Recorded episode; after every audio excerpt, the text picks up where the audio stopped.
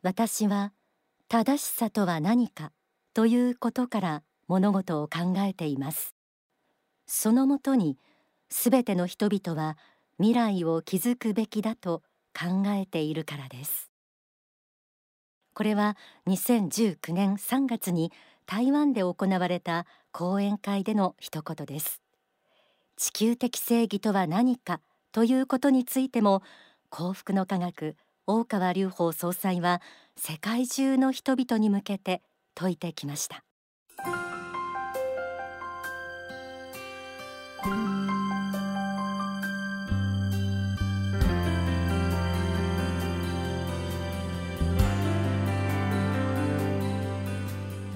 あなたを輝かせる心の目覚まし、天使のモーニングコール。おはようございます。白倉律子です。人間の本質は魂であること。魂を磨くためにこの地上と霊界とを天正輪廻しているということ。地球は魂修行に適した星であるということ。そんな霊的人生観をお届けしているこの番組ですが、総裁の地球規模で説かれる教えは世界中の人々に信仰され学ばれています。今日はそんな国地域の一つ台湾と、この収録をしている東京の創造館とをスカイプでつないで、海外で幸福の科学の仏法真理が広がる姿をお届けできたらと思っております。全国さんじゅうろっきょくとハワイを結んでエルカンターレ創造館からお送りする天使のモーニングコール。この番組は幸福の科学、幸福の科学出版の提供でお送りします。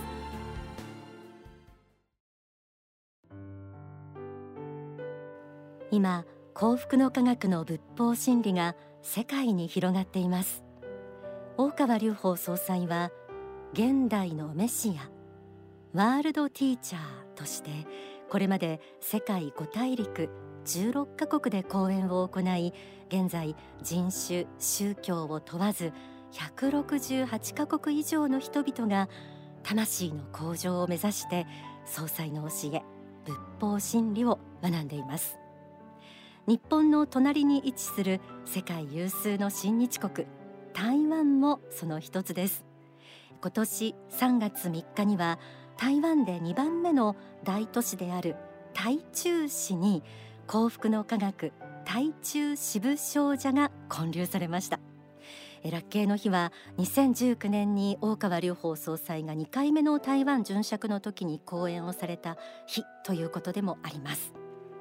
今回の天使のモーニングコールは、世界に広がる幸福の科学の仏法真理台湾編と題して、台湾出身で幸福の科学東アジア本部長王医師さんとエルカンターレ創造館をスカイプでつないで、台湾で幸福の科学の教えがどのように広がっているかお話を伺います。王さん、お久しぶりです。よろしくお願いします。よろしくお願いします。お待たせしました。え王さんは改めてご紹介すると、幸福の科学の海外での出家者のお一人です。東アジア本部長、台湾、香港、韓国までが管轄ということでよろしいでしょうか。そうですね、はいはい、中国も実は入ってます。あ、そっか、中国も入るんですね。うん、えー、王さんはにじゅうねん以上にわたってこの台湾で幸福の科学の教えを伝えてきたということですが、王さんと仏法真理の出会いについて教えていただけますか。そうですね、私、えー、師に出会ったのが、えー、にせんいちねんだったんですね。はい、当時まだあの大学院生だったんですよ。えー、在学中にまあ検本されてて、かなりこれはもう魅了されましたね。うん、はい、特にあの大川総裁の経典の中では、太陽の法とか、あと永遠の法に書かれている、えー、あの世の存在、えー、霊界の構造はですね、かなり、えー、詳しく、なおかつ、えー、分かりやすく書かれていることを、あの内容を読んでてですね、これはたまらないと。でさらに、えーまあ、世界宗教の上に神々の主、あるいは神々の先生、神の神、神様がいるということが分かってて、でさらにその神様があの大川隆法総裁であることを知ってて、もうびっくり仰天でしたので、まあ、そういったきっかけでしたね。日本語はどうやって勉強されたんですか？もう本当日本人みたいですよねいつも思いますけどあの実はですね、まあ、あのぶっちゃけ申し上げますと、あの中森明菜さんの大ファンなんですよまあ今でもファンなんですけれども、残念ながらまあ最近は、まあ、あのあんまり新曲は出されていないんですけれどもまあその歌を歌いたくて、あの日本語を勉強し始めたわけです。中学にねん生から。そうでしたか。さあ、えー、ではですね、あの次の質問にさせていただきます、はい、うん、あのではその台湾では幸福の科学の教えはどのようにこう広がってきてきたんでしょうか？そうですね、あの、まあ、先ほど申し上げましたけれども、あの永遠の法の経典がありまして、はい、でその中にあの説かれている霊界の構造論、構造観が非常にあの中華圏の人間にとってはですね、あの分かりやすくというか、あの新鮮なんですよ。日本ではにせんろくねんに永遠の法の経典が映画化、えー、となってて、あのその中国語の字幕版がですねにせんななねんの頃に台湾に入ってきて一気に広がったわけなんですよ。要するに霊界の構造に関心を持つ人たちからですね、支部の方に問い合わせが殺到してきたわけなんですよね。これがあの台湾で幸福の科学の名前が教えが、えー、広がった一つのきっかけとなったわけなんですよね。あと、まあ、にせんじゅうきゅうねんの時に総裁先生が、えー、急遽台湾のにどめのご殉職を賜ったんですけれども、それは一つの、あの大きなえー、風となりまして、その講演会の中ではですね、台湾はすでに独立しているという教えをですね明確にあの教えて、えー、くださいました。この内容はですね、台湾の一番最大手のザ・リバティニュース、まあ、自由時報と言ってるんですけれども、報道してくださってて、まあ、注目が集まったわけなんですよね。しかもですね、なんとこの、えー、ご発言の後に、えー、台湾の大統領総統、えー、である蔡英文総統がですね同じような発言をしてくださったわけなんですよ。だからそれだけの影響力があったというわけなんですよね。ですからにせんじゅうきゅうねんの後にも幸福の科学 in 台湾はかなり注目を集められています。でまた、あのーまあ、今年のにせんにじゅうさんねんのさんがつにもですね、台湾のにばんめの大都市である台中市、真ん中にある都市なんですけれども、台中支部少女が建立されていて、まあ、その時にあの中華圏のマレーシアとかシンガポールの信者さんも会員さんからも駆けつけてくださってて、えー、かなり盛り上げをしていました。まあ、こういったきっかけがあったわけなんですよね。もう一つ、映画です。大川隆法総裁の映画がほとんど中国語の字幕が作られてて、まあ、先ほど申し上げましたその永遠の法だけではなくて、はい、近年の映画はですね全て中文の字幕をつけておいてて、映画館まで、えー、配給させていただきました。本当にあの大川隆法先生の映画のファンもたくさん台湾におります。そうですか。映画といえばちょうど日本国内ではレッドイットビー、怖いものはやはり怖いがね、あの絶賛上映中なので少し遅れて台湾の皆様にも楽しんでいただける予定ですねそうですね、まあうん、台湾はホラー映画が大好きな国なんで、うん、そうなんですか、はいはいえー、じゃあまた今度あの台湾の方々の映画の感想もお聞かせくださいねはい台湾のそうした方々は幸福の科学の教えで王さんから見てこう変わっていらっしゃるんでしょうか？教えを学ぶこと、信じることで。非常に象徴的な数字が一つございます、はい、実はあの総裁先生はにせんはちねんの年末に、えー、台湾にいっかいめのご殉職に、えー、来てくださいました、えー、その時にですねお話の中では、まあ、台湾は台湾人はですねもっと自信を持つようにという教えをくださったわけなんですけれども、当時台湾人はなぜそこまでの自信がなかったのかと言いますと、アイデンティティのところですね、自分は何人であるということはですね明確に言えなかったわけなんですよ。当時の一つの数字として、えー、現れているのが、えー、自分は台湾人である、台湾人なんだっていうことをですね言える人はですね大体ごわりぜん後しかいなかったわけなんですよ。しかし総裁のたくさんの書籍台湾で発刊されてて、これはまあ直近の数字だったんですけれどもにせんにじゅうさんねんさんがつの数字なんですが、世論調査なんですが、自分は台湾人なんだって言える人はですねはちわり近くになったわけなんですよ。にせんはちねんのじゅうごねんまえは半分ぐらい、今ははちわりぐらいになっているので、これは大きな変化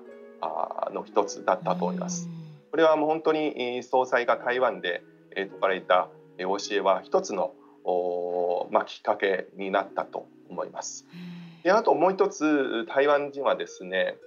あの先ほど申し上げた通り道教と仏教の混同してるんですよね。台湾人はお寺に行くわけなんですよ。道教のお寺ですね、道教の廟と言ってるところなんですけれども、どちらかというと他力を求めているわけなんですよね。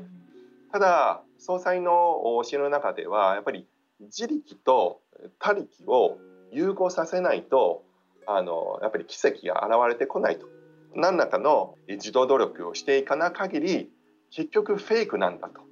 あの偽りなんだと教えてくださっているので、その辺に関してはですね台湾人の宗教観にとってはですねとってもいい刺激になっていることをあの私は非常にあの強く思っていると思います。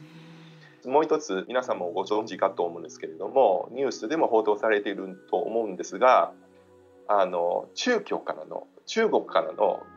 挑発がもう本当に日常茶飯事のようになってきているんですよね。なのであの多くの台湾人はですねあの中国に対する敵対意識は持っているわけなんですよ。敵なんだって。で、ただあの総裁の教えの中ではですね、まあ、天正輪廻の教えがございまして、この天正輪廻の教えの中ではですね、まあ、自分もあるいは今、まあ、敵だと思われている相手なんかもですね、もしかしたら過去の天正の中では一つの国の同胞なんだっていうことは、まあ、あのありえるなっていう教えはですね天正輪廻の教えの中であるので、なので、まあ、そういった教えがあったからこそそういった敵対意識がですね弱まってきている感じは私はあのしていると思います。なんで、まあ、天正輪廻は、まあ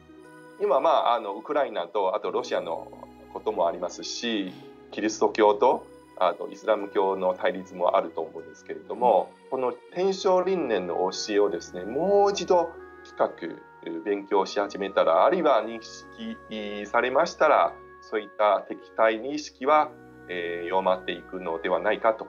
うふうに私は思いますね。本当そうですね。今後台湾の幸福の科学が果たす役割とか使命についてはどのように感じていらっしゃいますか？大川総裁はですね、うん、よねんまえの台湾のご注釈の中ではですね、みっつのキーワードを明確に言ってくださいました。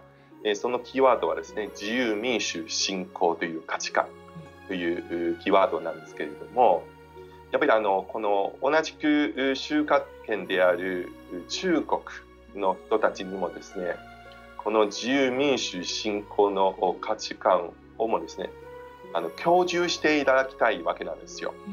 中国共産党の支配下で、えー、過ごされている中国人はですね、私たち台湾人から見ればかわいそうなんですよ。本当の自由とは何か、本当の民主とは何か、また本当の信仰とは何かわからないまま過ごしてきているわけなので、だからあのもうすでに、えー、この自由民主信仰、特にこの幸福の科学で教えてくださっているそのエルカンダレ信仰にもうこの価値観をですねあの中国にも教えていきたいわけなんですよね。要するに、まあ、これは仏教用語なんですけれども、無明をですね照らしていくのが先にこの信仰に出会った我々の高貴なる義務なんだと。まあ、偉そうに言ってるんですけれども義務の一つなんだと私はあの思っているので、この中国人に自由民主信仰の価値観を広げていって、そしてアジアの全アジアの中華圏にも、えー、台湾の方からこのエルカンダレ信仰を広げていくのが我々の使命なんだということを強く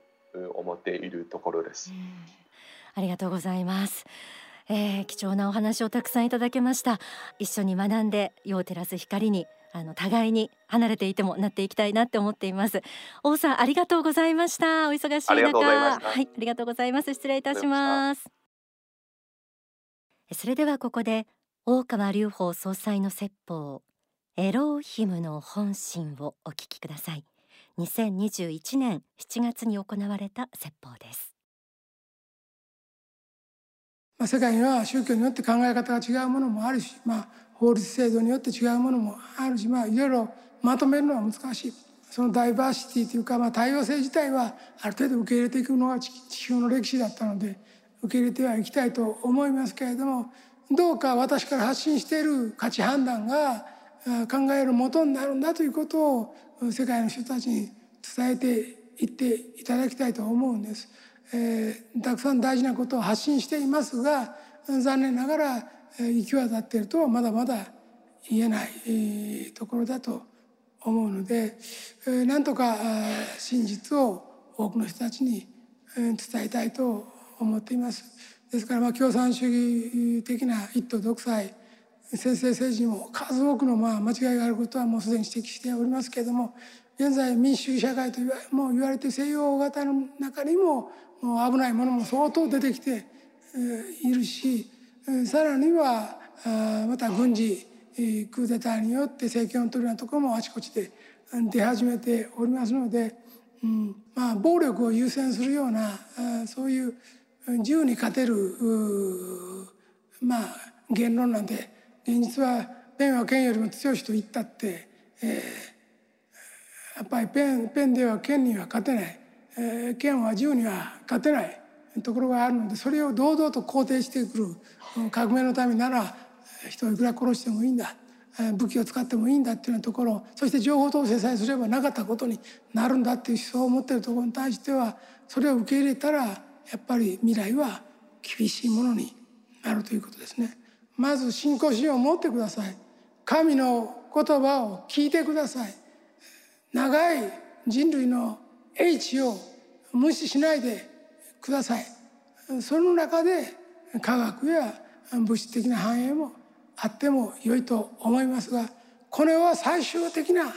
人間の住みかではありません。あくまでも魂のトレーニングの場所です。それを忘れずに、どうか多様な価値観の中で正しいものを選び取っていく、そういう知恵を磨く修行の場としてこの地上が長らく長く使っていけるように維持することも私たちの仕事だと思います。来世のことは十分な情報がまだ知られてはいないと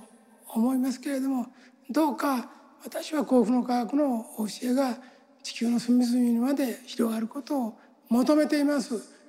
なかなか行き渡りませんけれども、ひゃくろくじゅっかこく以上にはもうすでに信者がいます。えー、日本からだけでは力が及ばないこともございます。えー、その国で、えー、種がまかれたらその中で発芽して大きくなっていってください。何万人何十万人何百万人と広げて、えー、伸ばしていってください。地球人類が今はちじゅうおくにん近い人口になろうとしている中で、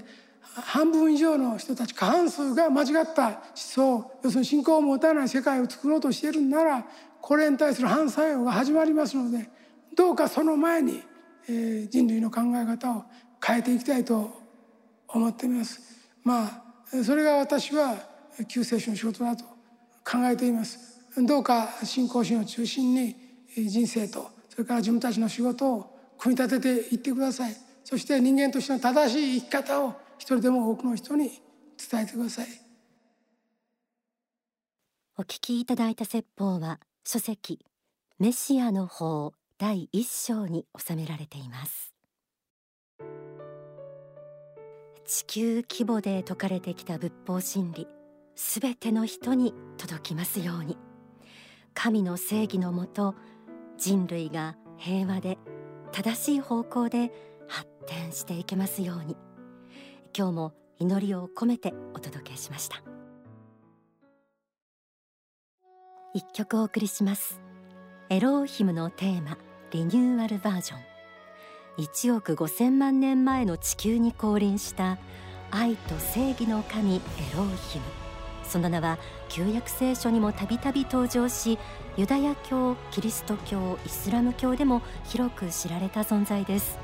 光と闇、善悪の違いを中心とした教えを説いた神であり、地球神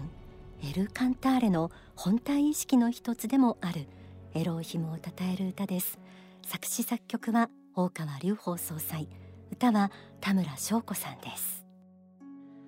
エローヒム、エローヒム、エローヒム、あなたはなぜに来られたか。エローヒム、エローヒム、エローヒム、あなたは何故にこの星に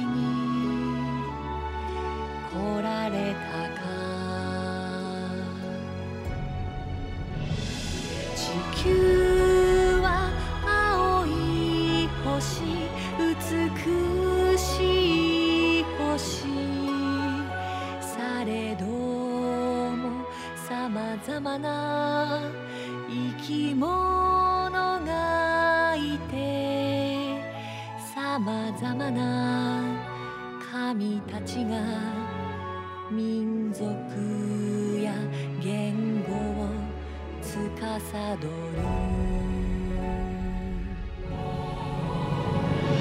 エロヒム、あなたはただ一つだけの思考。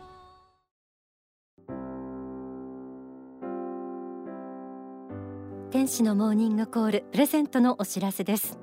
今日はご紹介した説法が収められたメシアの法、こちらをごめいの方にプレゼントさせていただきます。天使のモーニングコールは公式ホームページがあります。そちらにアクセスするとメッセージを送ると書かれた投稿フォームありますので、そちらからも応募できます。他に E メール、ファクシミリ、はがきでも受け付けています。 E メールアドレスはメッセージアットマーク天使ハイフンコールドットコム、message アットマーク tenshi ハイフン call ドット com。 ファクス番号は東京ゼロさん ごーななきゅうさん いちななごーいち。はがきの方は郵便番号 いちよんいちの ゼロゼロにに いちよんいちの ゼロゼロにに 幸福の科学天使のモーニングコール係まで、住所、氏名、年齢、番組へのメッセージと放送日もお忘れなくご記入の上ご応募ください。それでは時間となりました。えー、天使のモーニングコール、ここまでのご案内は白倉律子でした。この後、幸福の科学の支部のご案内などあります。この番組は幸福の科学、幸福の科学出版の提供でお送りしました。